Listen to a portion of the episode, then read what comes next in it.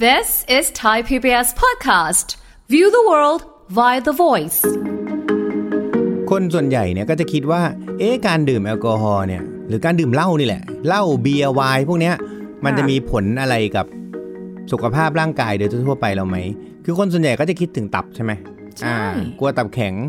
นะกลัวตับมีปัญหา ค่ะ นะแล้วก็อาจจะเกี่ยวข้องกับการสมองใช่ไหมฮะแต่คนน่ะส่วนใหญ่ไม่ได้คิดถึงว่า เอ๊ะมันมีปัญหากับกระดูกหรือเปล่า อืม ไม่น่า อ่า ถึงอะ ซึ่ง ไม่น่าใช่ จริง ๆ แล้วเนี่ยมันมีปัญหาโดยรวมกับกระดูกได้ ฟังทุกเรื่องสุขภาพ อัปเดตทุกโรคภัย ฟังรายการโรงหมอ กับดิฉัน สุรีพร วงศิตพรค่ะ This is Thai PBS podcast. สวัสดีค่ะ คุณผู้ฟังค่ะ ขอต้อนรับเข้าสู่รายการโรงหมอทางไทย PBS Podcast ค่ะ วันนี้พบกันเช่นเคยนะคะติดตามสาระดีๆกันได้ค่ะ วันนี้เราจะคุยกันเรื่องของแอลกอฮอล์ไม่ดีกับกระดูก จริงไหม เฮ้อแอลกอฮอล์ไปเกี่ยวเรื่องอะไรกับกระดูกนะคะ เดี๋ยววันนี้คุยกับดรนายแพทย์จตุพลคงถาวรสกุล แพทย์ผู้เชี่ยวชาญ ศูนย์กล้ามเนื้อกระดูกและข้อจากเพจดรหมอหมีค่ะ ครับสวัสดีครับ ะหมอหมี เดี๋ยวแอลกอฮอล์กับกระดูก ใช่ไหมคนส่วนใหญ่เนี่ยก็จะคิดว่า เอ๊ะการดื่มแอลกอฮอล์เนี่ยหรือการดื่มเหล้านี่แหละเหล้าเบียร์ไวน์พวกเนี้ยมัน ค่ะ จะมีผลอะไรกับ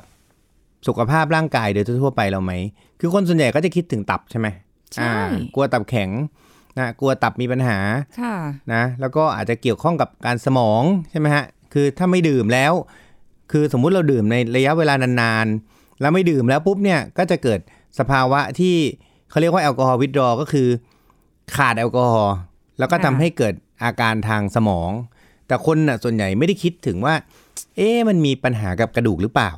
อืม ไม่น่า อ่า ถึงอะ ซึ่ง ไม่น่าใช่ จริง ๆ แล้วเนี่ยมันมีปัญหาโดยรวมกับกระดูกได้นะครับเอ่อเรามาตอนก่อนที่เราจะพูดถึงเรื่องการดื่มแอลกอฮอล์เนี่ยอยากจะให้แบ่ง ประเภทการดื่มแอลกอฮอล์กันดีกว่าว่า ดื่มแอลกอฮอล์แค่ไหนถึงเรียกว่าน้อยถึงเรียกว่าเยอะอ่า คือปกติพอเวลาคนเราดื่ม เคยได้ยินไหมฮะ บอก เนี่ยวันนั้นไปเจอคนรู้จักเขาก็บอกว่า ไม่เป็นไรหรอกหมอหมี ดื่มไวน์แก้วเดี ยว ไม่เป็นไรหรอกดื่มเหล้าช็อตเดียว ค่ะ ใช่ไหมไม่เป็นไรหรอกกินเบียร์แก้วเดียวไม่เป็นไรดีต่อสุขภาพ คำว่าไม่เป็นไรของเขา อ่าเขาอะเขาจะบอกว่าไม่เป็นไรแล้วเขาพูดว่าดีต่อสุขภาพ พี่เคยได้ยินไหม ใช่ใช่ อ่าใช่ไหม ดื่มไวน์หนึ่งแก้วดีต่อสุขภาพ ดีต่อสุขภาพ หัวใจ อ่า เออ คือเราก็ แหม แล้วแค่ไหนถึงจะเรียกว่าดื่มน้อยดื่มเยอะใช่ไหม เพระว่ คือบางคน แต่ ก็ ละ บอกสองแก้วเงี้ย บางคนก็ ค่ะ บอกสามแก้วสี่แก้วห้าแก้วคำว่าน้อยของแต่ละคนเนี่ย ไม่เท่ากัน มันจับต้องไม่ได้ถูกไหม ใช่ เพราะงั้นเราเลยมีการแบ่งแยกประเภทของคำว่า ดื่มน้อย ดื่มปานกลาง ดื่มมาก ดื่มโคตรมากอ่า นะฮะก็คือจริงๆเป็นภาษาอังกฤษก็คือไลท์ไลท์ก็คือเบาๆ เบา อ่าแล้วก็ moderate ก็คือกลาง ๆค่ะ ๆนะเอ่อแล้วก็ heavy ก็คือ หนักหน่อย หนัก extremely heavy ก็คือ โคตรหนักอ่าเป็นภาษาไทยทีนี้เอ่อแค่ไหนถึงเรียกว่าน้อย ปกติแล้วเนี่ย เราจะเรียกเป็น drink ริ้งหนึ่งนี้มันประมาณ อ่า ปริมาณ หนึ่ง drink เนี่ยที่ปกติแล้วเนี่ยนะฮะเราจะ classify หรือเราจะกำหนดก็คือประมาณ 10 กรัมของแอลกอฮอล์นะฮะหนึ่ง drink เนี่ยคือ 10 กรัมของแอลกอฮอล์ ค่ะ ถ้าดื่มน้อยเนี่ย มันอยู่ที่ 1.2ดริงก์ถ้า โอ้น้อย ดื่มปานกลางเนี่ย อยู่ที่ 2.2ดริงก์ถ้าดื่มมากเนี่ยอยู่ที่ 3.4ดริงก์ถ้าดื่มโคตรมากเนี่ยอยู่ที่ 5.4ดริงก์ เพิ่มขึ้นไปเรื่อ อ่ะ ยๆคูณไป เอาง่ายๆเลย 1 ก็คือน้อยๆหนึ่ง ค่ะ ดริงก์นะ 2 ก็คือปานกลาง 3 กว่ากว่าๆหรือเกิน 3 แก้วอ่ะอ่า จะเกิน 3 ก็ไม่เท่าไหร่สามครึ่ง3กว่ากว่าๆอะไรเข้าไปเนี่ย ก็คือเป็นมากไปละ อ่า ทีนี้คำว่าดริงเนี่ย เราก็เคยได้ยินแต่แบบ เอ้ย ตอนเราไปสถานบันเทิงใช่ไหม ไปเล้าไปบาร์เออ ก็เนี่ยสั่งหนึ่งดริงตอนแรกเราก็เอ๊ะมันใช่ไหมนะ มันถึง 10 กรัมไหมเพราะเราก็มานั่งเทียบบัญญัติยางค์ใช่ไหมว่าเหล้าแต่ละชนิดมันก็ไม่เท่ากัน โอ้โห ขนาดนั้นเลยเหรอ อ่า มันก็จะมีปริมาณที่ทางในประเทศเราเนี่ยเขากำหนดว่ามีการเปรียบเทียบให้เราเรียบร้อยละ โดยที่เราไม่ต้องคำนวณอีก ค่ะ ปกติแล้วเนี่ยเหล้าถ้ามันเอ่อที่ทั่ว ๆ ไปที่เราดื่มกันเนี่ย มันคือ 40%ใช่ไหมฮะ แอลกอฮ มิล อ ลิ ล์ กรัมเปอร์เซ็นต์ใช่ไหม อ่าถ้า 40 มิลลิกรัมเปอร์เซ็นต์เนี่ย 30 กรัมหรือ 30 มิลลิกรัมพูดผิด 30 มิลลิกรัมก็คือประมาณ 30ซีซีนี่แหละ 1 เป๊ก ก็จะได้ปริมาณของแอลกอฮอล์10 กรัม อันนี้หมายถึงว่ามันต้องเพียวๆ ไม่มีอะไรผสม หนึ่งเป๊กเ ใช่ไห พี ม ยว อ๋ออ่ๆ่าเหล้า 40 มิลลิกรัมเปอร์เซ็นต์เนี่ยหนึ่งเป๊ก30ซีซีเนี่ยก็จะได้ 10 กรัมของแอลกอฮอล์ซึ่งก็เท่ากับ 1 ดิ้งพอดีอ่า ทีนี้ถ้าวายนะวายเนี่ยปกติแล้วเนี่ย100ซีซีก็คือ 1 แก้วเนี่ยนะ ค่ะ จะได้ปริมาณแอลกอฮอล์3 กรัม ซึ่งเท่ากับว่าเราต้องกินเกิน 3 แก้ว ค่ะ ก็คือหนึ่งดริงก์อ่า ในขณะที่เบียร์เนี่ยหนึ่งกระป๋องนะหนึ่งกระป๋องก็หมายความว่าประมาณ 250ซีซี ค่ะ ก็จะได้หนึ่งดริงก์เหมือนกัน อ่า อันนี้ก็ให้จำเป็นหลักการว่า สมมุติวันนี้เนี่ยเราจะกินแค่ดื่มแอลกอฮอล์แค่น้อยๆ หรือไลท์ดริงก์เนี่ย ที่คนเขาบอกว่าดื่มน้อยๆ แล้วดีเนี่ย ค่ะ นะเดี๋ยวเราไปฟังกันนะว่ามันดื่มแล้วน้อยๆ แล้วดียังไง ดื่มมากๆแล้วไม่ดียังไง อ่าคือ อ่าแต่ให้เรารู้ก่อนว่า ต้งฟังทั้งสองอย่าง ใช่แค่ไหนถึงเรียกว่าดริงก์ไงก่อน ค่ะ เพราะงั้นอย่างตัวผมเองเนี่ยนะก่อนหน้านี้ที่ผมจะหาเรื่องนี้นะ ผมก็ไม่เคยรู้หรอก ผมรู้แต่ว่า ดื่มให้มันไม่เมาก็แปลว่าน้อย นะคนส่วนใหญ่คิดอย่างนี้ เอาแต่ว่าความเมาของแต่ละคนบงคน ก็ไม่เท่ากันอีก ดื่ม อ่า นิดนึงเมาแล้วอะไรเย บางคนคอแข็ง บางคนคออ่อน บางคนแพ้แอลกอฮอล์ ใช่ ใช่ไหมบางคนจิบสองจิบเมาแล้ว ใช่ นะฮะหรือพื้นแพ้ขึ้นแล้ว อันนี้ก็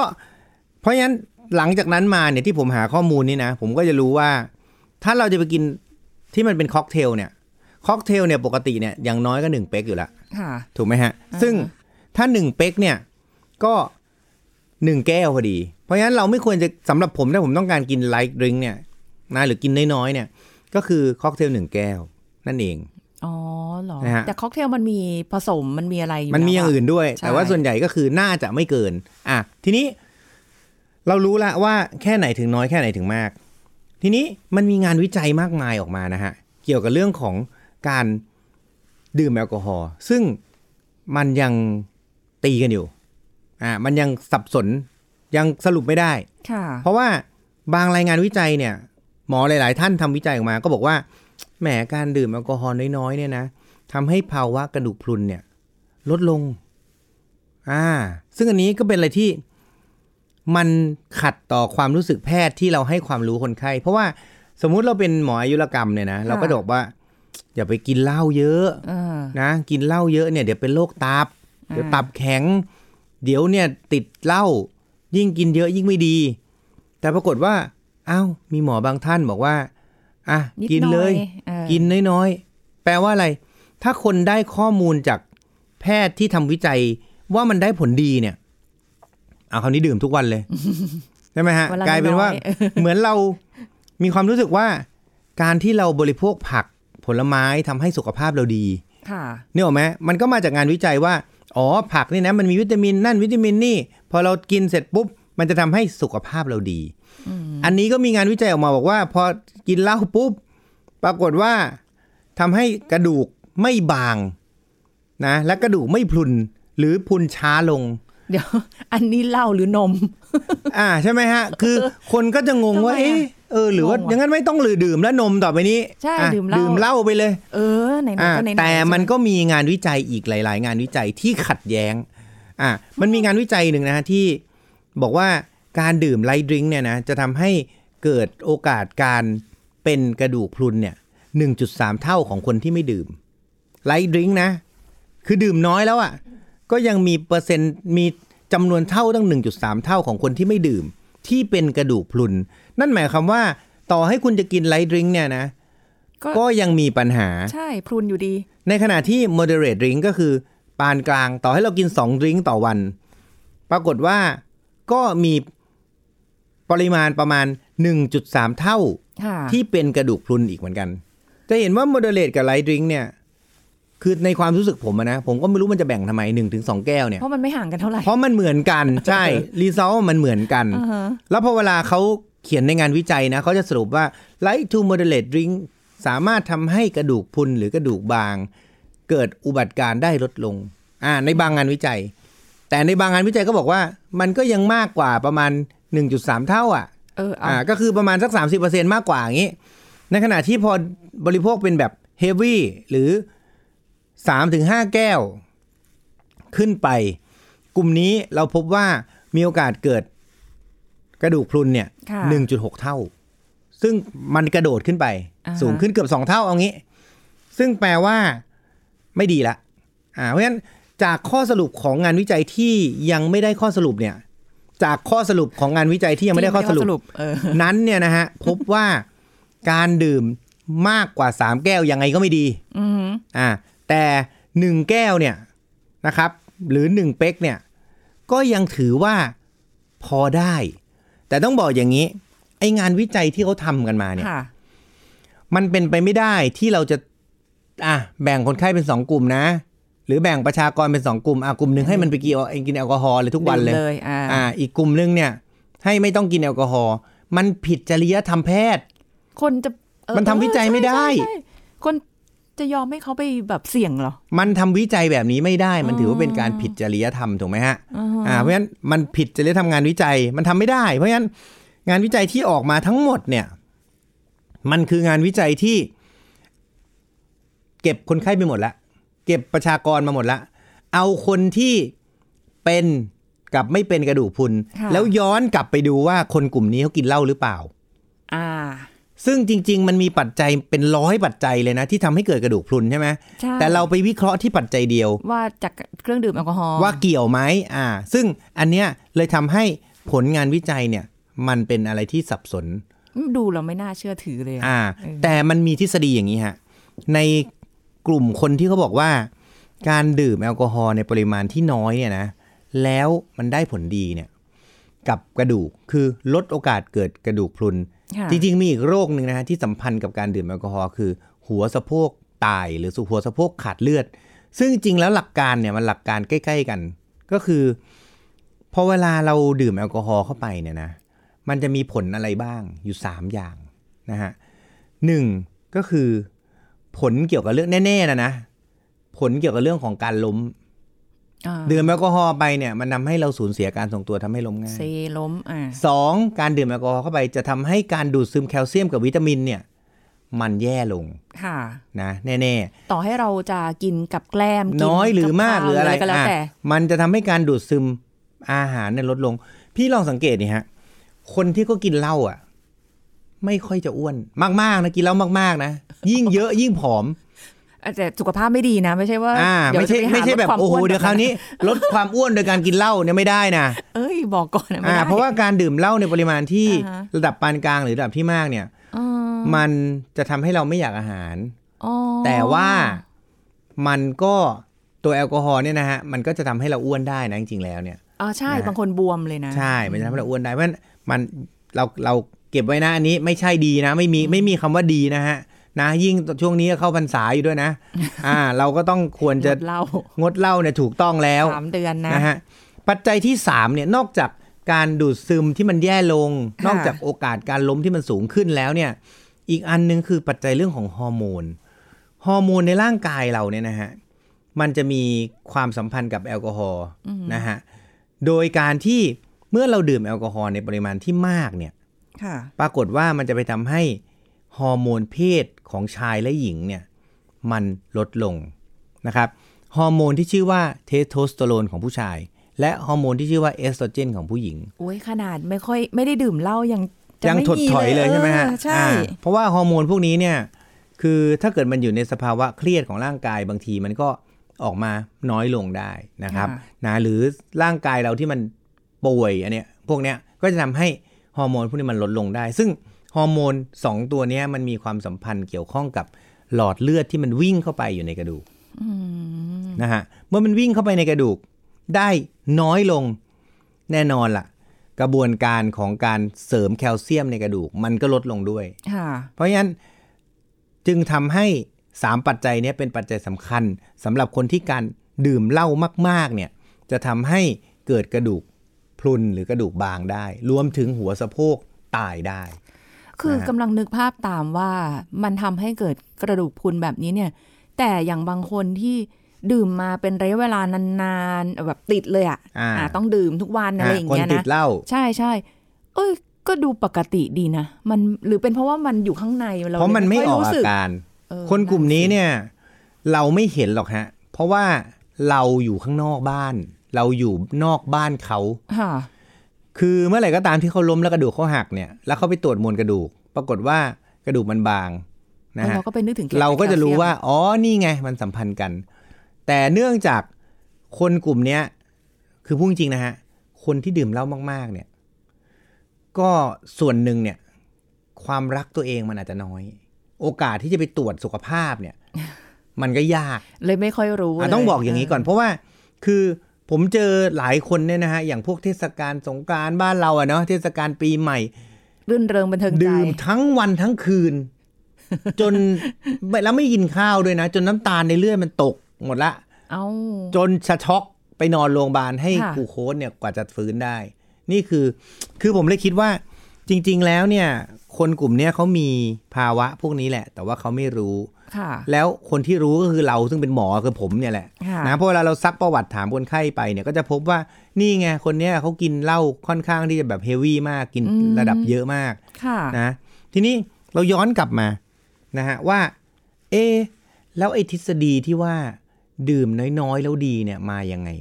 อ่ะที่ว่าดื่มแก้วเดียว อ่าใช่ไหม อ่ เพราะว่าคนส่วนใหญ่เรารู้อยู่แล้วโอ้ยอย่าไปดื่มเหล้าเยอะ เดี๋ยวมันมีปัญหากับการขับรถ อะไรพวกนี้อีกใช่ไหมฮะ ใช่ใช่ แต่ว่ามันมีปัญหากับสุขภาพตัวเราแบบนี้ก็คือ การดูดซึมไม่ดีฮอร์โมนลดลงนะอ่าแล้วก็อันสุดท้ายคือโอกาสที่จะคุณจะล้มแล้วกระดูกมันหักเนี่ยมันก็สูง กระดูกเนี่ยบางอยู่แล้ว เพราะว่าขาดแคลเซียมบวกขาดฮอร์โมน เสร็จปุ๊บไปล้มง่ายอีก ก็หักแน่นอนคราวนี้ โอกาสที่เกิดกระดูกสะโพกหักของคนพวกเนี้ยสูงกว่าคนปกติประมาณ 2-3 เท่าเลย บางงานวิจัยมากกว่านั้นนะฮะเพราะฉะนั้นเราเลยต้องย้อนกลับมาฟังว่า เอะไล่การดื่มเหล้าน้อยๆเนี่ยมันดีได้ยังไงใช่ไหม อ่าใช่ เพราะมันมันเป็นประโยคคำพูดที่เราได้ยินมา แต่ไม่รู้แหล่งที่มาที่ ใช่ไหมฮะ ต้นต่อ ทุกคนพูดหมด ว่ายังไง สังเกต ใช่ คนส่วน ใช่ ใหญ่ที่พูดบอกเนี่ยดื่มไวน์แก้วหนึ่งทำให้หลอดเลือดกระตุ้นดีนะทำให้โรคหัวใจโอบสูฉีด กาส ดี เป็นน้อยลง คือพวกเนี้ยจริง ๆ แล้วเนี่ยมันเป็นงานวิจัยที่มันมันไม่ได้เป็นงานวิจัยแบบเขาเรียกว่าการทดลองที่แท้จริง การทำการทดลองมันต้องเอาคนกลุ่มหนึ่งมากินอีกกลุ่มหนึ่งไม่กิน อ่าฮะ แล้วก็แบ่งกันไปเลย แล้วก็เป็นรอดูอาการไป ว่าในอนาคตเนี่ย เป็นอย่างนั้นหรือเปล่า อาจจะมีปัญหาหรือเปล่านะหรือไม่ก็กินเสร็จปุ๊บเทสเลย แต่ ซึ่งเราทำไม่ได้ ก็ก็ยังไงมันผิดจรรยาบรรณก็ที่ ถูกต้อง หม เราเยอะ บก ต้องย้อนกลับไปยุคนาซีนะอันนะอาจจะทำได้ โอ้โห นะฮะอ่าทดลองคนเหมือนหมูเหมือนหมาอย่างเงี้ยอ่ะ เอออั อันนั้นอาจจะทำได้ แต่ตอนนี้มันทำไม่ได้ละ ค่ะ เขาก็เลย พูดถึงทฤษฎีหนึ่งขึ้นมาฮะ อืม เอ่อเราต้องเข้าใจคำว่ากระดูกคนเราเนี่ยนะ มันมีการปรับเปลี่ยนรูปร่างตลอดเวลา ภาษาอังกฤษเขาเรียกว่า remodeling ข้างในเราอะเหรอ ใช่ ในกระดูกที่เป็นแท่งๆเนี่ย คือคนทั่วไปเนี่ยนะจะมองกระดูกเหมือนเป็นของแข็ง ค่ะ เหมือนเป็นอิฐเป็นดินเป็นเสา มันไม่น่ามีอะไรที่แบบว่าเป มั ลี่ น ย ไม่น่าจะ แปลงได้ ใช่ มันน่าจะเป็นเสาเป็นแท่งเงี้ยขึ้นมา ก็รูปลักษณ์นี้แหละ อ่า อย่าลืมว่าเสาเนี่ยนะมันยังมีสึกมีกร่อนใช่ไหมฮะ ใช่ อ่าพอมันรับน้ำหนักมากๆเนี่ยมันยังมีผุใช่ไหมตามการเวลากระดูกคนเราเนี่ยมันก็เป็นอย่างนั้นเหมือนกัน อืม กระดูกคนเราเนี่ยมันเป็นของจริง ๆ แล้วเนี่ยนะ มันมันแข็งแต่มันไม่ได้แข็งขนาดนั้น มันมีความอ่อนอยู่ข้างในนะ อ่อนในแข็งนอกนี่คือกระดูก ทีนี้กระดูกที่มันได้รับแรงในบางจุดที่มันสูงเนี่ย ธรรมชาติเนี่ยมันดีมากนะมันบอกว่าพอเวลาอ่ะยกตัวอย่างเช่นนะ เราต้องไปยกเวท หรือเราต้องไปยกของทำงานแบกหามทุกวันเนี่ยนะฮะธรรมชาติเขาก็บอกว่า เอ้ย กระดูกคุณตำแหน่งเนี้ยนะ มันรับโหลดหรือมันรับแรงเยอะ เพราะฉะนั้นอ่ะเดี๋ยวเราจะเอากระดูกจากส่วนทั้งหมดในร่างกายที่เรากินเข้ามาเนี่ยนะ ค่ะ เอาไปโบกตรงนั้นเพื่อให้มันเพิ่มความแข็งแรงเกิดขึ้น เฮ้ย อ่า เพราะฉะนั้น ได้ กระดูก ด้วย ในจุดนั้นจะมีความแข็งแรงเพิ่มขึ้น เพื่อรองรับการใช้งาน อ๋อ นะฮะ อ่า มันจะมีกฎที่เขาเรียกว่า Wolf Law ที่ไหนมีแรงกด ค่ะ ที่นั่นมีกระดูกเพิ่ม ที่ไหนมีแรงดึงที่นั่นกระดูกลดลง อ้าวแล้วอย่างบางคนกระดูกงอกอย่างแบบมาตรงหน้าพงหน้าผากเงี้ยที่เขาบอก อันนั้นไม่เกี่ยว อันนั้นมันเป็นสภาวะโรคบางอย่างที่เกิดการเปลี่ยนแปลงของเซลล์ธรรมชาติ ซึ่งเซลล์ธรรมชาติมันควรจะเป็นไขมัน มันควรจะเป็นผังผืด แต่มันแปลงร่างกลายเป็นแคลเซียม อ่า สาารถ แล้วมันก็เลยกลายเป็นกระดูกที่มันงอกขึ้นมาอันนี้คนละแบบ แต่ว่าคนที่ที่แบบทำงานหนักๆอ่ะที่บอกว่าแคลเซียมมันสามารถมาโบกตัวเองในจุดที่แบบแบกรับน้ำหนักเยอะอย่างเงี้ย อ่า เออนึกภาพตามออกอย่างค อันนี้มัน ที่ คือ ยกของหนักๆแล้วเขาแข็งแรงมากอะนะ ใช่ อันนี้มันคือกลไกตามธรรมชาติ ซึ่งกระดูกที่เราเห็นว่ามันเป็นแท่งธรรมดาเนี่ย จริง ๆ มันมีการทำงานอยู่ข้างใน มันเหมือนเป็นโรงงานอยู่ข้างในว่า เอ้ย เดี๋ยวตำแหน่งนี้จะต้องแข็งขึ้นนะ เดี๋ยวตำแหน่งนี้จะต้องอ่อนลง นะฮะเพราะว่าคือมันจะเป็นการเขาเรียกว่ากระจายแคลเซียมให้ไปโบกอยู่ในจุดที่เหมาะสมนึกออกไหมฮะ เพราะว่าถ้าสมมติอ่าเราเช่นนะ กลุ่มคนที่เขาเล่นเวทเทรนนิ่ง ค่ะ เล่นเล่นเวทเนี่ย อ่ายั ยังไงน้ำหนักมันเยอะ ใช่ไหมฮะ เพราะฉะนั้นกระดูกบางจุดมันต้องแข็ง แต่ในขณะที่คนที่เล่นบาร์เทรนนิ่งคือมีการดึงนะมีการดึงพวกเนี้ยหรือพวกมีการใช้โยคะฟลายอย่างเงี้ยอยู่บนท้องฟ้าเยอะๆเนี่ย อ๋ออ๋อ แต่พวกเนี้ยกลุ่มเนี้ยมันมีแรง distraction force คือมีแรงดึง เมื่อมันมีแรงดึงเนี่ย โอกาสที่กระดูกจะหักส่วนใหญ่จากการดึงมันน้อยมาก จริงๆมันไม่มีเลยดีกว่า ค่ะ เราจะดึงแขนคนยังไงให้กระดูกมันหัก เราจะดึงขาคนยังไงให้กระดูกมันหัก ไม่มี อ่า มันมีแต่แรงกระแทกแรงอัดถูกไหมฮะ เพราะฉะนั้นแรงดึงเมื่อเกิดขึ้นเมื่อไหร่ กระดูกตรงบริเวณนั้นจะอ่อนจะบางลงทันที อืม นี่จึงเป็นเหตุให้พอเวลาหมอกระดูกส่วนใหญ่ที่ให้คนไข้ออกกำลังกายอะบอกกระดูกบางทำไงดี ให้ไปเล่นเวท มันเออมันน่ากลัวตรงที่ว่าไปเล่นเวทแล้วเดี๋ยวมั แต่คนทั่วไปก็งง เออ ใช่เดี๋ยวมัน เฮ้ย ยิ่งแย่กว่าเดิ คุ ม ณ เปล่า คุณ ครับ ฮัลโหล ผมเนี่ย กระดูกบางอยู่แล้วนะ เออ ให้ไปเล่ คุ น ณห เว มอ ท ครับ คุณหมองงไหมเนี่ย ยังให้ไปเล่นเวทเดี๋ยวมันก็ยุบไปดิ เออมันก็จะ ไม่ หา ใช่ เราให้เล่นเวทในปริมาณที่ไม่ได้หนักจนเกินไป ไม่ได้ไปถึงขนาดยกน้ำหนักอะไรกันขนาด ไม่ได้เป็นนักกีฬาทีมชาติ นะอ่าเราก็ให้ยกเพื่อที่มันมีแรงกดลงมาพอมันมีแรงกดปุ๊บ มันจะทำให้กระดูกเนี่ย มันเกิดรีโมเดลลิ่งหรือกระดูกเกิดการกระจายของแคลเซียมไปในจุดที่เหมาะสม เออ เมื่อมันกระจายไปในจุดที่เหมาะสมปุ๊บเนี่ย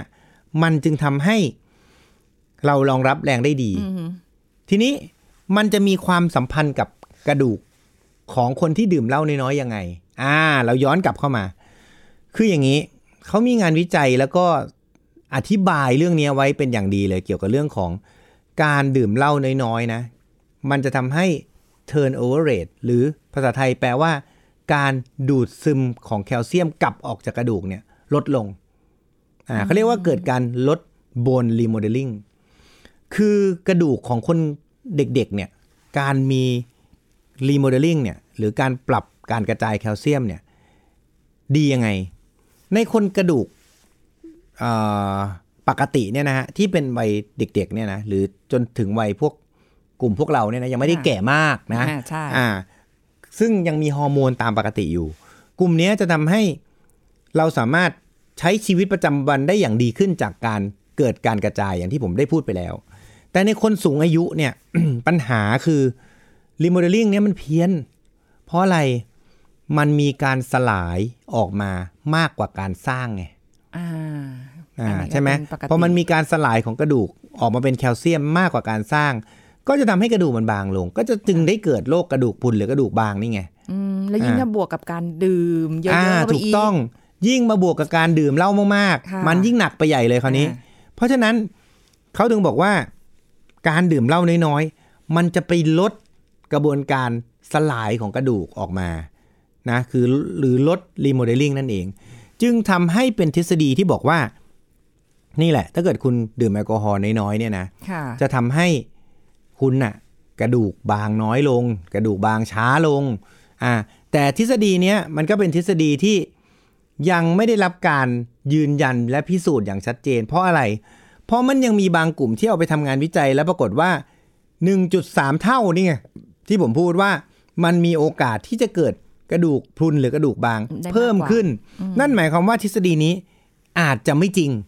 มันก็ยืนยันไม่ได้ร้อยเปอร์เซ็นต์ ถูกต้องแต่ว่าถามว่า เอ้ยคุณหมอทำไมเคยได้ยินมาว่าเนี่ยการดื่มเหล้าในปริมาณที่น้อยเนี่ยนะ มันทำให้กระดูกบางช้าลง ก็อันเนี้ยแหละ จะเป็นเหตุผลที่ดีที่สุด ที่จะอธิบายได้คือ อ๋อ ก็กระบวนการดูดซึมของแคลเซียมในร่างกายคุณอ่ะ มันลดลง เพราะว่าปัจจัยของแอลกอฮอล์มันไปมีผล อืม อ่านั่นแหละแต่อันเนี้ยทั้งนี้ทั้งนั้นเนี่ยนะฮะวันเนี้ยเราที่เรามาพูดเนี่ยเราไม่ได้มาสนับสนุนการดื่มแอลกอฮอล์แต่ว่าเราจะมาอธิบายให้คนที่ชอบพูดว่าดื่มแอลกอฮอล์น้อยๆแล้วดีเนี่ย ค่ะ เปลี่ยนความคิดสมัยนะฮะ ถ้าดื่มสังสรรค์เล็กน้อย คุณก็อาจจะคิดมองโลกในแง่บวก ว่านี่ไง การดื่มแอลกอฮอล์นะลดโมดบนรีโมเดลลิ่งทำให้กระดูกมันบางช้าลง นี่เรียกคิด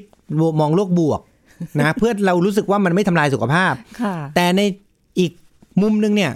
ถ้าคนที่ไม่ดื่มหรือไม่ดื่มอยู่แล้ว ดีอยู่แล้ว เพราะว่านี่ไง ถ้าคุณดื่มนะ คุณมีโอกาสที่จะกระดูกจะมีปัญหา 1.3 เท่านะ แล้วถ้าจะดื่มหรือจำเป็นต้องดื่มจริง ๆ คุณก็บอกเพื่อนๆ คุณเลยไอ้พวกประเภทชอบชนหมดเนี่ย พวก เนี้ย คุณก็บอกพวกเขาว่า เฮ้ยไม่ได้ หมอหมีบอกว่าถ้าจะดื่มให้ดื่มไลท์ดริงเท่านั้น แค่1ดริงหรือ 1 แก้ว หรือไม่เกิน 2 แก้ว เพราะถ้าเกิดดื่มดื่มเกิน 2 แก้ว หมอหมีเขาจะว่าเอา เดี๋ยวกระดูกพรุน อ่านะฮะเพราะฉะนั้นอันนี้เนี่ยวันนี้เราก็อธิบายให้ฟังเกี่ยวข้องกับการดื่ม นะ คืออันนี้มันได้ประโยชน์กับตัวผมเองมากนะ เพราะว่าในทุกครั้งที่วันนี้ผมไปดื่ม ข้างนอกสังสรรค์หรือไม่มีอะไรทำไปนั่งอยู่แบบสกายบาร์นั่งไม่มีอะไรทำอ่ะ นิดๆหน่อยๆ ะ เบาๆ อ่าเราก็ โอ้ เฮ้ยไม่ได้ว่ะห้ามเกิน 10 กรัม เพราะฉะนั้นตัวเราเองก็จะสามารถควบคุมตัวเองว่า ห้ามดื่มเกิน1ดื่มได้นะครับวันนี้ก็ฝากไว้แต่เพียงเท่านี้ ขอให้ทุกคนมีความสุขและก็สุขภาพแข็งแรงครับสวัสดีครับ ขอบคุณค่ะหมอหมีค่ะ สรุปได้ดีมากเลยนะคะอ่ะแต่ยังไงก็ต้องระวังด้วยในการดื่มเครื่องดื่มแอลกอฮอล์เพราะว่าบางคนอาจจะไม่ได้ทนทานมากดื่มนิดนึงก็อืมไปแล้วนะคะ มันอาจจะมีผลอย่างอื่นด้วยนะ วันนี้ขอบคุณคุณผู้ฟังที่ติดตามรับฟังค่ะแล้วพบกันใหม่ครั้งหน้านะคะ สวัสดีค่ะ This is Thai PBS Podcast ฝ้าหนึ่งในโรคผิวหนังที่รักษาไม่หายทำได้เพียงแค่จางกับปัญหาสินค้าหลอกให้ข้อมูลลวงว่ารักษาหายขาด แพทย์หญิงสรวลัยรักชาติ สมาคมแพทย์ผิวหนังแห่งประเทศไทย มาบอกให้รู้ครับ ผ้าก็เหมือนโรคผิวหนังอันหนึงนะคะ ที่เกิดจากความผิดปกติของเม็ดสีเนาะมันสร้างเม็ดสีเข้มขึ้นมานะคะ แล้วก็ปัจจุบันเนี่ยมันก็มีงานวิจัยออกมาเรื่อยๆ ว่ามันไม่ใช่แค่เรื่องของเม็ดสีแล้วนะ มันเป็น ค่ะ เรื่องของสารเคมีในผิวที่มันทำให้เกิดการอักเสบ หรือว่าเป็นเรื่องของหลอดเลือดก็มีนะคะ ก็จะเห็นว่าลักษณะของฝ้าเนี่ยมันจะเหมือนตาข่าย สีน้ำตาลน้ำตาล ค่ะ อยู่บนใบหน้าใช่ไหมคะ สิ่งที่อยากบอกคือบางทีเนี่ย คนจะเข้าใจผิดระหว่างฝ้ากับพวกกระค่ะ บางทีเราต้องแยกกันให้ออก คนไข้จะชอบมาเนี่ยหนูเป็นฝ้าหนูเป็นฝ้าแต่แบบอุ้ยดูจริงๆแล้วเป็นแค่กระนะทที่เราต้องแยกมันออกจากกัน เพราะว่าการรักษาเนี่ยมันต่างกันค่อนข้างมาก ค่ะ ถ้าวินิจฉัยผิดรักษาผิดเนี่ยบางทีแบบมันมันแย่กว่าเดิม ไม่อยากจะบอกให้เสียกำลังใจนะ แต่ฝ้าเนี่ยเป็นแล้วแบบมันไม่หายอะ่ะการรักษาที่จะดีที่สุดคือพยายามทำให้สีมันจางแล้วก็จางนานที่สุดค่ะ แต่บางคนอ่ะจะหายอยู่ดีมันหายเองเออหมดประจำเดือนแล้วหายอะไรอย่างเงี้ยหรือบางคนเป็นฝ้าตอนท้องอันนี้อาจจะ ค่ะ ดีนิดนึง อืมๆ เป็นฝ้าตอนท้อง ฝ้าดำขึ้น แต่พอคลอดเสร็จฮอร์โมนอะไรมันลงเรียบร้อยละ ค่ะ ก็เออฝ้าหายอะไรอย่างเงี้ยค่ะ ครีมทาฝ้าเนี่ย ถ้าถ้าพวกมีออยก็ยังรู้สึกว่าโล่งใจว่าแบบอ่ะมันยังพอแบบเชื่อถือได้ใช่ไหม ค่ะ คะ แต่ว่าถ้าครีมที่แบบเมื่อก่อนที่เขาบอกว่าซื้อตามตลาดนัด หรือว่าไม่มีออยกวนเองหลังบ้านอะไรเงี้ย ค่ะ พวกเนี้ยต้องระวังเลยนะคะ เพราะว่าเขาอะอยากจะทำครีมที่เหมือนทาแล้วมัน 7 วันเห็นผล จริง ๆ อะไรแบบนี้ขาวไว เพราะฉะนั้นเขาจะใส่สารที่มันค่อนข้างอันตรายแหละ ค่ะ ยกตัวอย่างเช่น ใส่สารประหลอดอย่างเงี้ย คือทาแล้วมันขาวจริงนะ แต่ว่ามันขาวเป็นเหมือนแบบเม็ดสีตายอย่างนั้นนะคะขาวแบบซีดเป็นเหมือนด่างขาวไปเลยอย่างเงี้ยมันก็ไม่สวยอยู่ดี ค่ะ หรือใส่สารพวกไฮโดรควินอนหรือว่ากรดวิตามิน A หรือว่าสเตียรอยด์ที่มันเข้มข้นนะคะทาช่วงแรกมันจะขาวจริง แต่พอทาไปนานๆเนี่ยมันจะทำให้อย่างสเตียรอยด์จะทำให้ผิวบาง แล้วก็เส้นเลือดขึ้นนะคะ หรือไฮโดรควินอนเนี่ยพอทาไปนานๆนะคะ มันจะมี